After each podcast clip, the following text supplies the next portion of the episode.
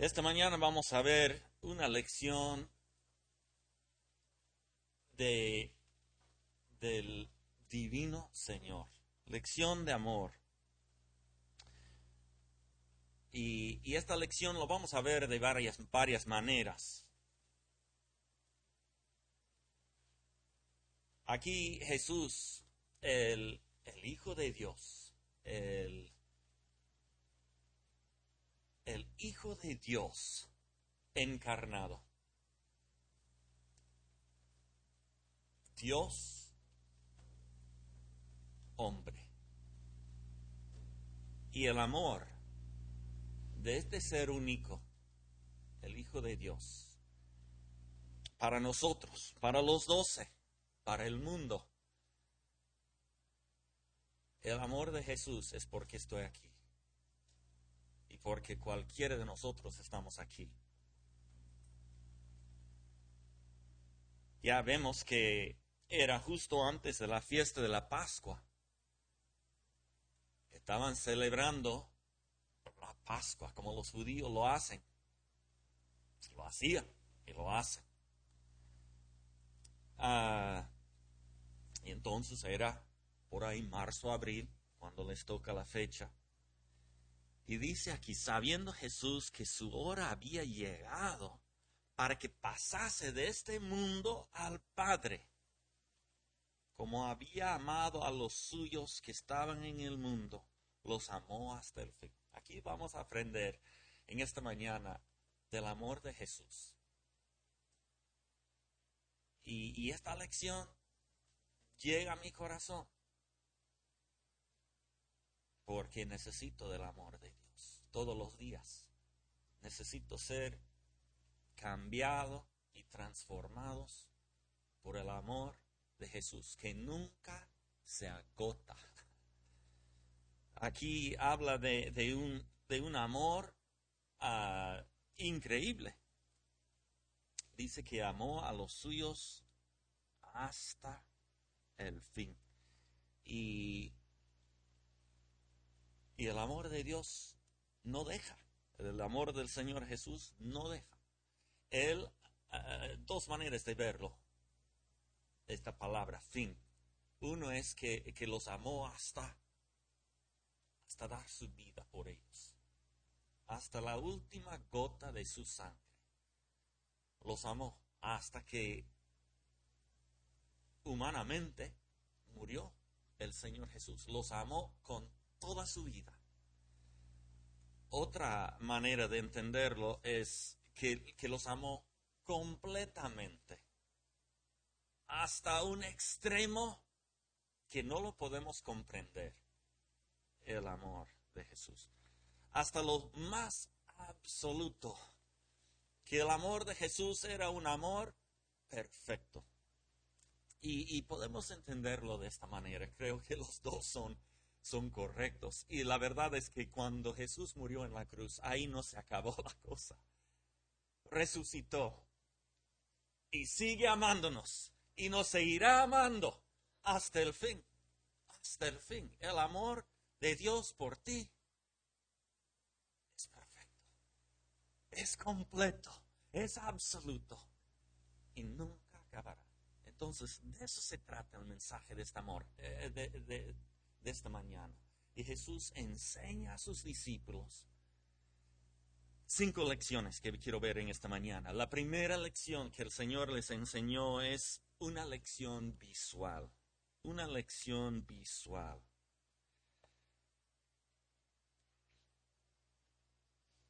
El Señor Jesús. No podemos uh, realmente entender su amor pero Él quiere ayudarnos a entender y nosotros uh, tenemos lecciones que aprendemos y seguramente los que estudian pedagogía, aquí hablando con Esteban, saben que lo que aprendemos a través de, de los ojos es algo que captamos más. Y entonces Jesús les está dando una lección visual. Y, y la lección visual que Él hizo en esta ocasión fue algo que les chocó a los discípulos y les enseñaba en una manera que ellos vieron su amor delante de sus ojos. Y entonces lo que Él quiere enseñar a través de esta lección visual es su amor para ellos, un amor perfecto, un amor que no se acaba. Él ama a los pecadores. Y, este amor del Señor Jesús en, una semana, ya está en la última semana de su vida aquí el Señor Jesucristo, en una semana iba a, a ofrecerse como el Cordero de Dios que quita el pecado de todo el mundo. Y él está pensando y eso, eso está en su corazón, su amor para con ellos. Y entonces les da esa lección visual antes que llegue a la cruz. Y, la, la, verdad que, Cristo quiere que entre en su corazón, hermanos, y los que nos visitan, es que Dios te ama. Dios te ama con un amor perfecto y tan grande que no lo podemos comprender y Dios nos seguirá amando hasta el, fin. Y entonces Jesús amaba a sus discípulos, nos ama a nosotros. Y eso es, es la lección que Jesús quiere enseñarlos. Su amor no tiene fin, no tiene medida y no es algo que podemos comprender. Y nada de lo que hacemos cambia su posición de amor y misericordia y gracia hacia nosotros. Es un amor que fluye como río, es más grande que el mar. Y nosotros no llegamos a realmente comprenderlo. Por esto, lección visual. Terminaron de cenar y la cena es algo hermoso. Ah, Dios me ha permitido enseñar el judaísmo en el seminario donde el, pastor Samuel ha venido, ha conocido y, también a enseñar algunos cursos. Uno de los cursos es el judaísmo que enseño y este, este verano, en junio, julio, que en el Perú realmente es invierno, pero ah, llegamos a, una vez más al Perú para enseñar el curso. Y entonces eh, la Pascua y el Seder, lo que celebran los judíos, es algo que enseña de la necesidad de que nuestros pecados tienen que ser cubiertos por eh, los sacrificios que ellos celebran, eh, el Cordero de la Pascua que escogen y cuatro días después lo crucifican. Y eso es lo que están celebrando. El día domingo escogieron el Cordero. El día jueves, después de observarlo por cuatro días, le cortan el cuello a ese corderito, derraman su sangre y celebran la Pascua. Y Jesús fue llegando a Jerusalén el mismo día que escogieron ellos el cordero de la Pascua. Y el día jueves, en el sacrificio de la tarde, fue crucificado. Cuando cortaron el cuello a los corderitos, lanzaron crucificaron al Señor Jesús. Murió, expiró. Y ese amor perfecto no lo vamos a comprender, pero Él está ahí en la preparación de la Pascua. Y el Cordero de Dios había llegado y no lo habían reconocido, pero aquí está. Cuando cenaba, como el diablo ya había puesto en el corazón de Judas, Judas Iscariote, hijo de Simón, que le entregase, sabiendo que el Padre le había dado todas las cosas en las manos y que había salido de Dios y a Dios iba, Jesús tenía un conocimiento mucho más allá de nuestra comprensión y de los discípulos. Ellos no entendían exactamente lo que estaba pasando o lo que iba a pasar en una semana, en unos días. Pero ahí están, viendo al Señor Jesús, pero sin comprender la inmensa el, inmenso amor que el Señor Jesús tenía para ellos y las implicaciones de su amor. No lo entendían. Entonces Jesús se levantó de la cena, se quitó su manto y tomando una toalla, se la ciñó.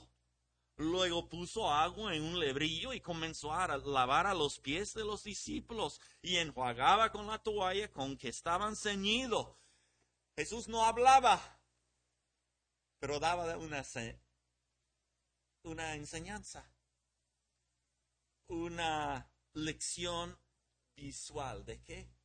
De su perfecto amor para ellos. Su amor que no agota, su, su amor que no termina y lo hace sin una sola palabra. Una lección visual. Quita, se ciña, se agacha y empieza a ser la costumbre de los judíos de este tiempo, porque andaban con sandalia, andaban en calles lleno de polvo y cuando llueve, barro, cuando cae la nieve, pues frío será, ¿no?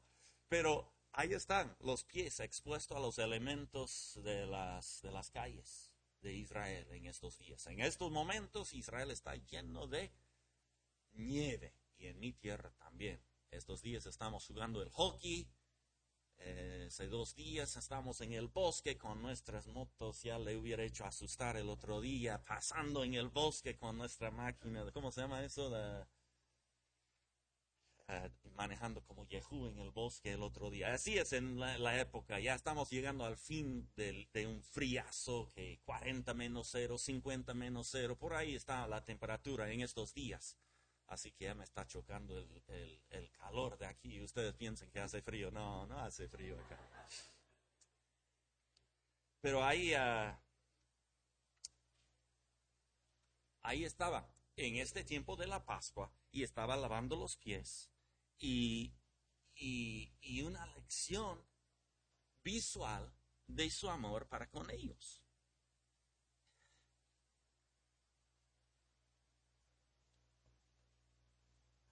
El amor de Dios para nosotros es real. Yo tenía tan solo cinco años cuando escuché el Evangelio en una iglesia que mi tío había empezado. Un evangelista había venido a la iglesia y yo me senté ahí en este lado, en la banca donde ellos, el pastor Samuel, en esta, si la iglesia fuera esta iglesia, ahí estuve sentado. Y el evangelista predicaba el mensaje del amor de Dios y a mi entendimiento a los cinco años yo comprendí que era un pecador y que merecía el infierno y del amor de Dios. Terminando el culto, dio una invitación. Si alguien quiere recibir a Cristo, ven, pase adelante. Y nadie me dio un codo mi mamá no me jalaba de la oreja. Mis dos pies marcharon adelante y puse mi fe en el Señor Jesucristo. Como un niño de cinco años. Un niño de cinco años necesita de un Salvador. No importa la edad que tenga. Dios quiere que todos lleguemos a comprender cuán pecaminosos somos de nacimiento, de naturaleza, pero también de nuestras palabras y nuestros hechos. Nuestro pecado nos condena, nos separa de Dios y de esa manera tenemos que venir a Jesús con toda nuestra necesidad de entender su amor para con nosotros. Pero a pesar de la lección visual que el Señor Jesús dio, no comprendía no comprendía. Pedro no comprendía, entonces sigue la lección, una lección espiritual. Segundo punto, lección espiritual. Versículos 6 al 11 explica la enseñanza espiritual de la lección visual que acaban de recibir a través de la, del servidumbre del Señor Jesús delante de ellos. Porque ya sabemos que Pedro no entendía. Él dijo, Señor, tú me lavas los pies. Jesús, entendiendo que él estaba reclamando, estaba diciendo, eso no es correcto. No es, no es según la cultura. La cultura era que un esclavo lavara los pies de la gente digna en la casa, la gente de, un nivel más alto de la sociedad. Yo he crecido en el campo. Mi padre tenía una lechería. Ya sé lo que es servir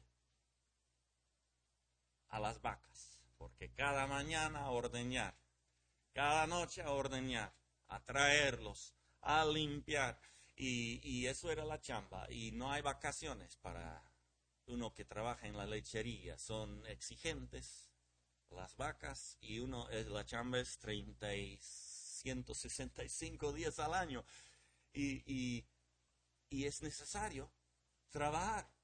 Pero yo me fui al, al seminario a los veintitantos años y, y me consideraba pobre, un campesino. Y creo que así me entendieron ahí, eh, en el lugar donde yo estudié. Pero llegué a los 22 años, me fui al Perú.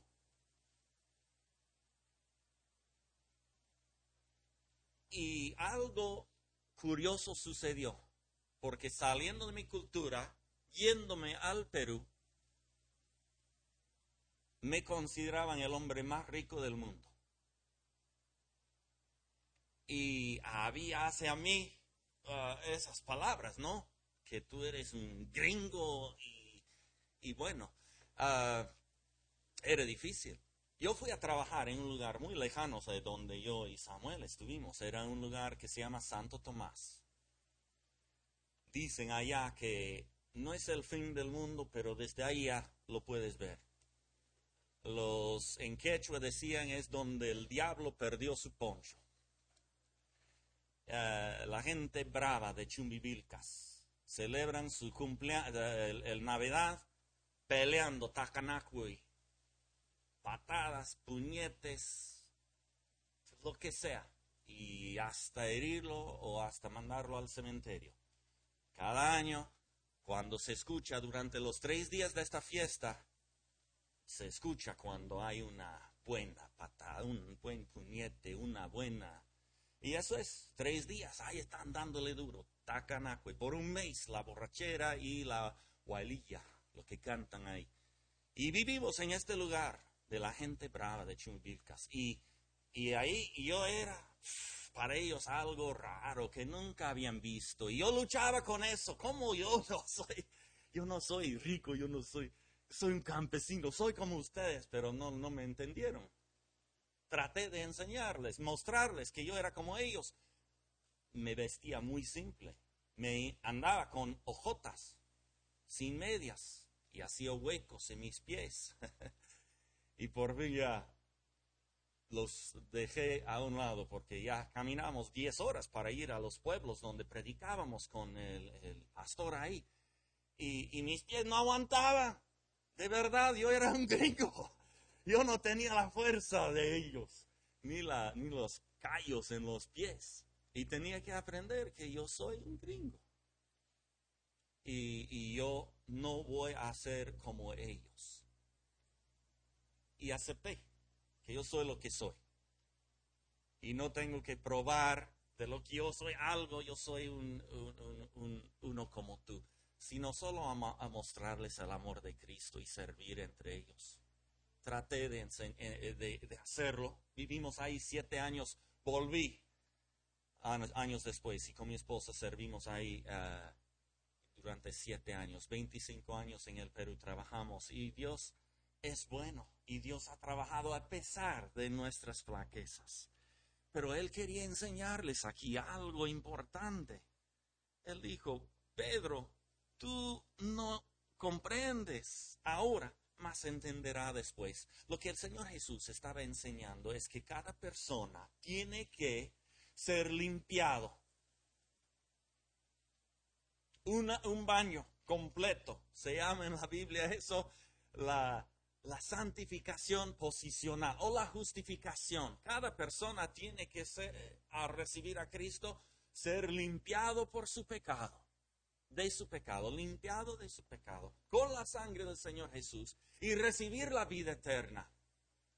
Dios en el momento de poner nuestra fe en el perfecto sacrificio del Señor Jesucristo en su sangre, nos coloca en nuestra cuenta toda la justicia y la santidad del Señor Jesucristo. y nos quita nuestro pecado. Un intercambio increíble que no lo logramos comprender. Pero él dice, eso es el amor que yo tengo por ti, Pedro. Eso está hablando de, la salvación. Eh, Pedro niega, él dice, yo no quiero que tú me laves los pies, Señor. Y él dijo, si no te lavarás, no tendrás parte conmigo. La única manera de llegar a Dios y tener la santidad de Dios, de tener la salvación, es recibir a Cristo como Salvador personal. Jesús dijo, yo soy el camino, la verdad y la vida. Nadie viene al Padre sino por... Y si hoy día no has recibido a Cristo como Salvador personal, hoy será el momento para que tú recibes es el lavamiento única, una sola vez, cuando Cristo quita tus pecados y te da la santidad. Y ya siendo santo, siendo redimido, siendo justificado, llegamos a ser perfectos, llegamos a ser santos. No de esos tipos que, que vemos, ¿no? Ah, pero santos en Cristo que yo recibo por los méritos de Jesús, la santidad de Dios. Y en Cristo yo puedo tener la confianza de irme al cielo y estar con mi Jesús y de estar en la presencia de Dios porque Cristo me lavó y Cristo me salvó. Pero hay otra lección. Ah, y, y, eso es lo que él sigue enseñando. Versículo 10 el que está lavado no necesita lavarse, pues, los pies, pues está todo limpio. Y vosotros limpios estáis, aunque no todos. Y entonces, ah, él está diciendo aquí de una limpieza, baño total, estaba hablando el, Pedro, y él dijo, no, el que está lavado solo necesita lavar qué? Los pies. En el mundo pecamos. La tentación viene diariamente, nos asedia, nos da duro y, y pecamos. Y entonces, primero de Juan 1.9 dice, si confesamos nuestros pecados, Él es fiel y justo en perdonar y limpiar de toda maldad.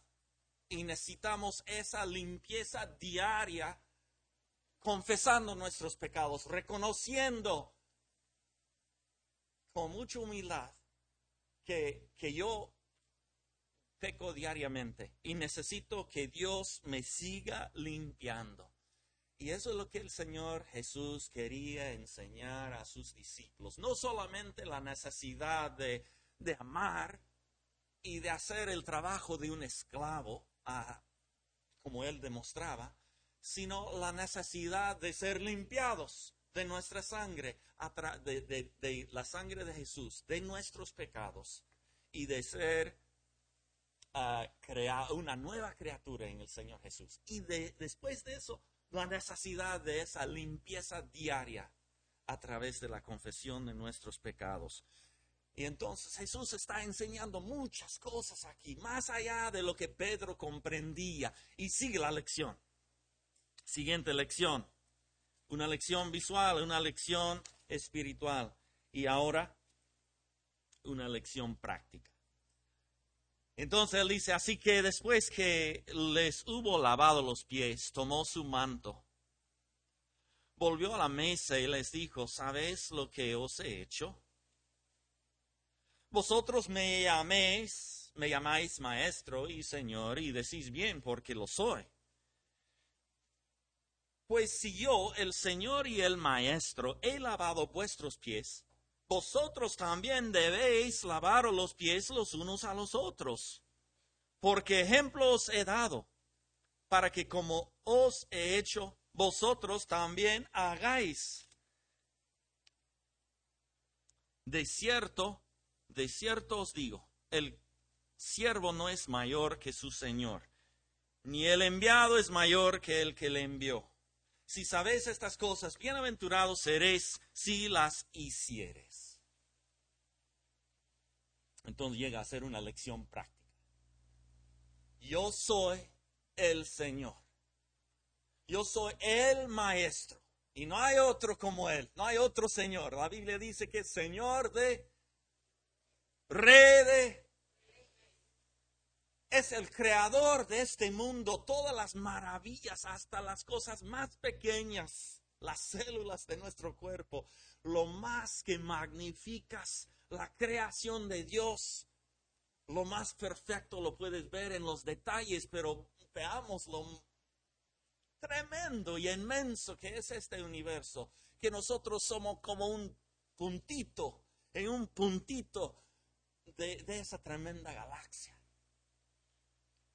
Y entendemos algo de la grandeza de Dios. Y Él dice, yo soy Señor y Maestro. Y decís bien. Y si yo, tu Creador, y si yo, el Mesías, y si yo, el Hijo de Dios, les he lavado los pies, hágalo tú.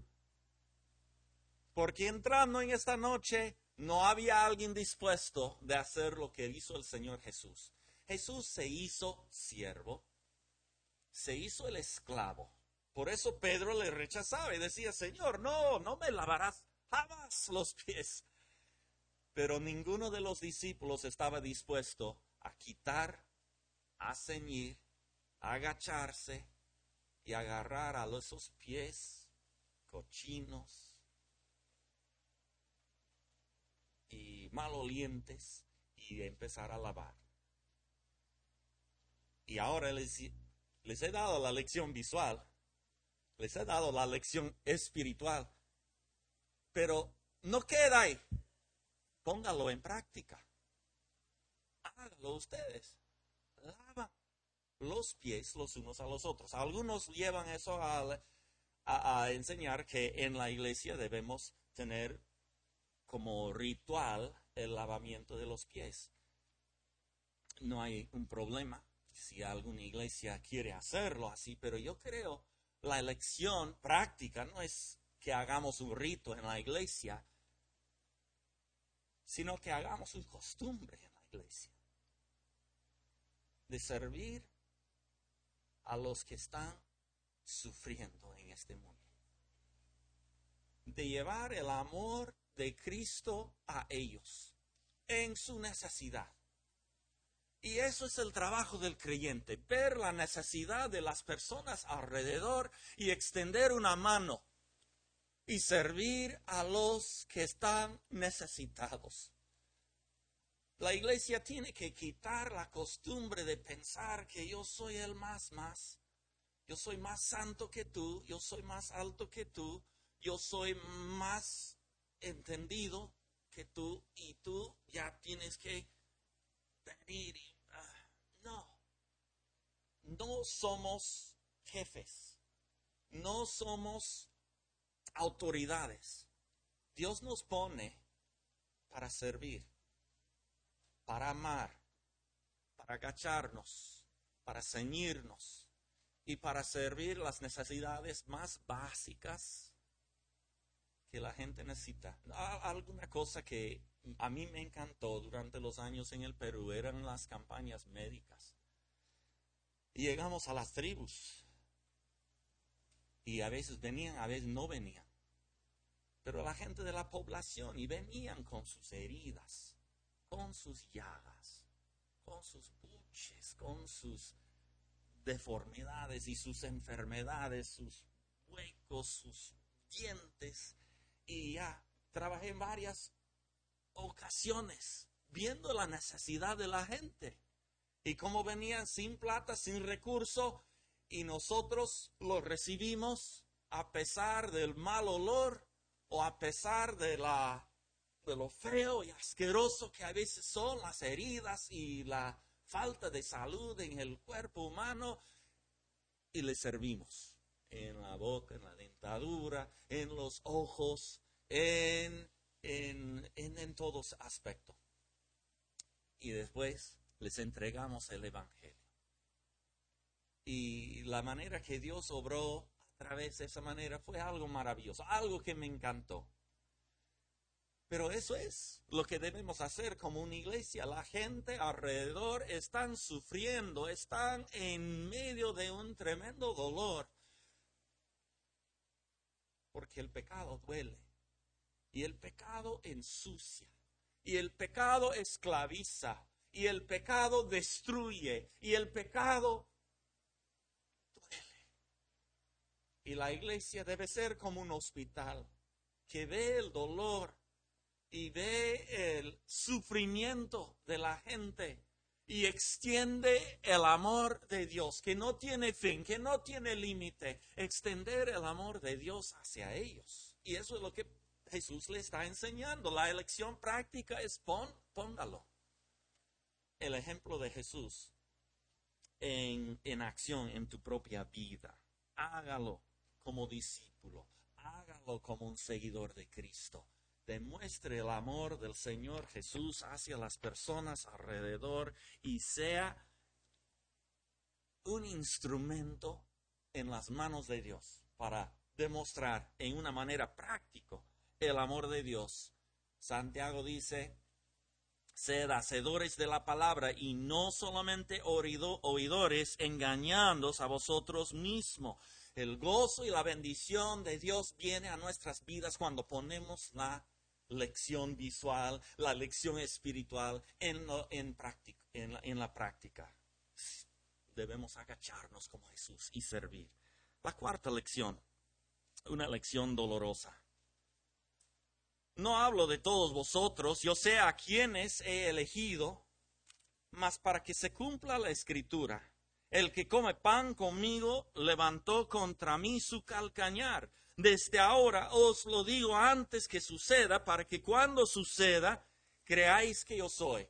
Había uno de ellos en, en medio de este cuarto, mientras celebraba la Pascua, el ceder, en esa noche, que era Judas Iscariote. Ya dice en los versículos anteriores que Jesús sabía que él lo iba a entregar, que ah, le iba a traicionar. Y de él estaba hablando.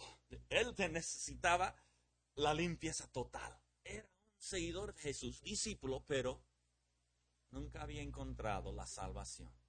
Pedro necesitaba la limpieza y no se daba cuenta de su necesidad de recibir la limpieza de sus pecados, siendo hijo de Dios.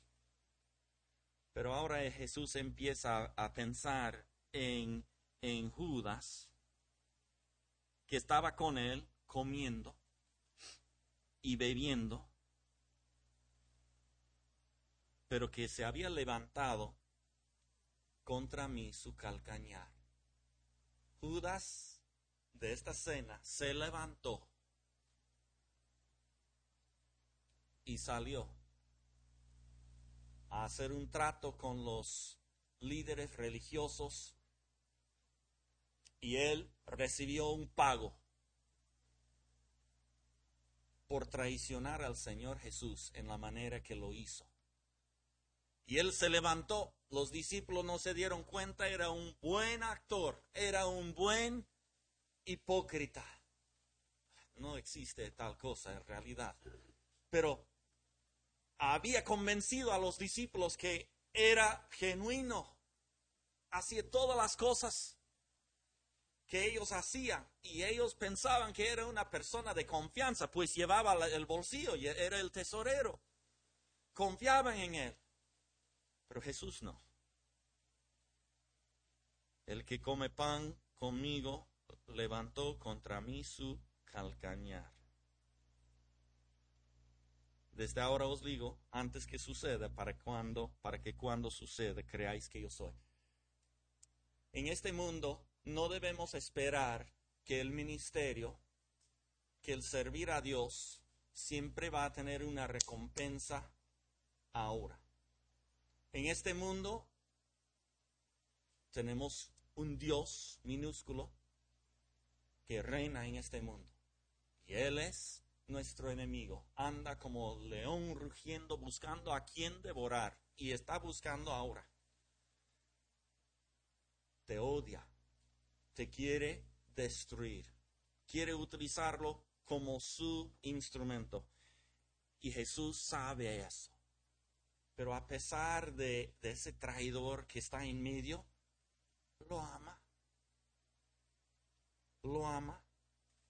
La verdad es que tu amor no garantiza que todas las personas te van a respetar, que te van a alabar, que te van a apreciar, que tú vas a ser reconocido como alguien ah, digno de respeto. A veces las personas nos van a traicionar. Y nunca debemos de pensar, si yo recibo el amor de Cristo, si yo comprendo la lección espiritual que Él quiere que yo enseñe, si yo le imito, si yo empiezo a poner en práctica el amor de Cristo, sirviendo a la gente en su necesidad, me van a amar, me van a respetar. La verdad es, en este mundo no hay tal garantía. Las personas traicionan, las personas nos hieren. Y nuestra confianza no debe estar en las personas o en las circunstancias o en nuestras relaciones humanas. Debemos poner nuestra confianza en Dios, en sostenernos aun cuando las personas que más amamos nos dan la espalda y nos traicionan. Y el Señor Jesús, hombre experimentado en dolores, entendió lo que era la traición humana y entendió también que Pedro le iba a negar. Y entonces Jesús no puso su confianza en las personas, puso su confianza en Dios.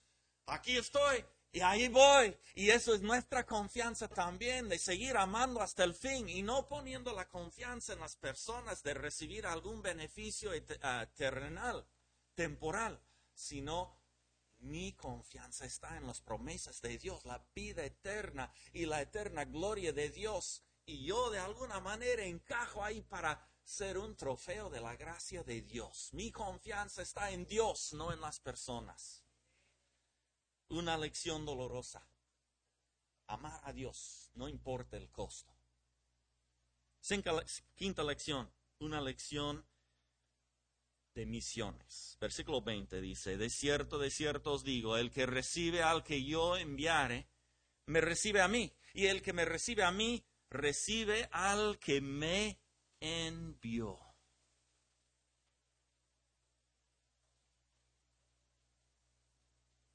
Jesús envía a sus discípulos a pocos días a llevar el mensaje del amor de Dios, a llevar el poder de Dios a impactar la vida del mundo. Y en el libro de Hechos, en un lugar dice que los enemigos, los que odiaban a Jesús, decían que estas personas que han volteado el mundo, ahora han venido acá a voltear nuestro mundo y querían matarle a Pablo y a sus compañeros. Pero eso es lo que hace el amor de Dios cuando impacta a una sociedad que está arraigado y y las culturas, la cultura está arraigado en el pecado el amor de Cristo va a ir contra la corriente de este mundo. Y Jesús dice, lleve mi amor, que no se agota, que no se acaba, mi amor perfecto a este mundo. El Padre me ha enviado a mí, ahora yo les envío a ustedes y lleven este mensaje de amor. Y a poco tiempo ya viene la gran comisión. Esta lección tenía un propósito, un fin, que todos nosotros tengamos la misión del, del, Señor Jesús y que Él entregó a sus discípulos y a los discípulos de los discípulos hasta que aquí en México, hasta estoy hoy día, y es un testimonio de la misión de Dios. El corazón de Dios son las misiones. Jesús vino a un rescate, a una misión de rescate, como están haciendo los diferentes países, mandando a la gente a Turquía y ayer estuve leyendo más de 12 días, seguían sacando gente debajo de esa ruina y esos edificios que habían caído sobre ellos. Es una misión de rescate. Jesús vino al mundo a rescatar a este mundo que está bajo la, la destrucción, muriendo. Y dice, yo también les envío en esa misión, con esa visión. Sean un instrumento. Aprende la lección visual, aprende la lección espiritual, aprende la lección práctica, aprende la lección ah, dolorosa y la lección de misiones.